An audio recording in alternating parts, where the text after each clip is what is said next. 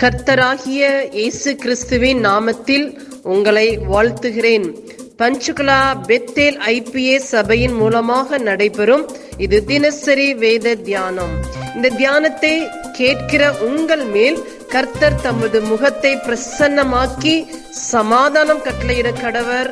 God bless you கர்த்தருக்கு ஸ்தோத்திரம் உண்டாவதாக. இன்றைய தலைப்பு வெளிப்படுத்தின சுவிசேஷம் பதிமூணாவது அதிகாரம். அந்த அதிகாரத்தை நம்ம தியானித்தோமானால் மூணாவது வசனத்தை பார்ப்போமானால் அதன் தலைகள் நின்று சாவுக்கேதுவாய் காயப்பட்டிருக்க கண்டேனா.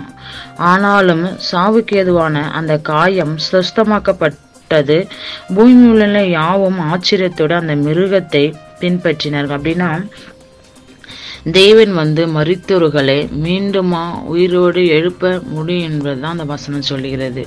பிசாசானவனால ம், உயிரோடு எழுப்ப முடியாது. தேவனால் மாத்திரம்தான் மறித்தவர்களை மீண்டுமா ஜீவனோடு எழுப்ப முடியும். அதே நாலாவது வசனத்தை பார்ப்போம்னா அந்த மிருகத்திற்கு அப்படிப்பட்ட அதிகாரத்தை கொடுத்து வருசற்பத்தை வணங்கினார்கள்.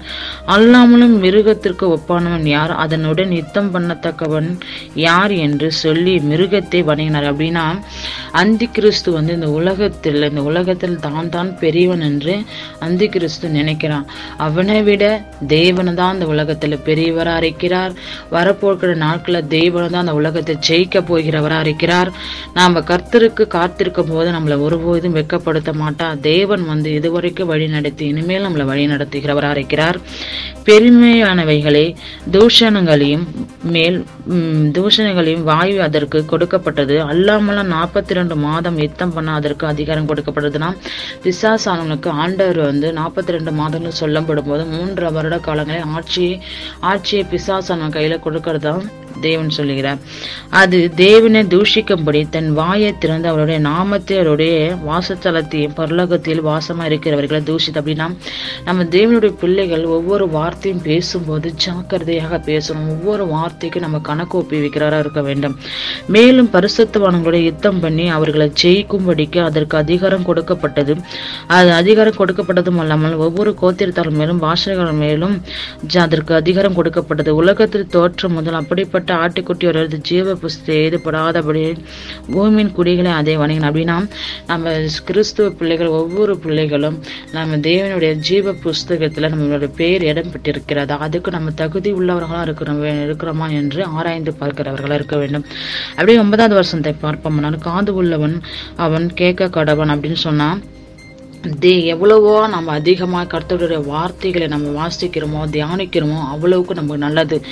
எவ்வளோ நேரங்களை தொலைக்காட்சியில் நம்ம நேரத்தை செலுத்துகிறோம் வீணான பேச்சுகள் நேரத்தை செலுத்துகிறோம்.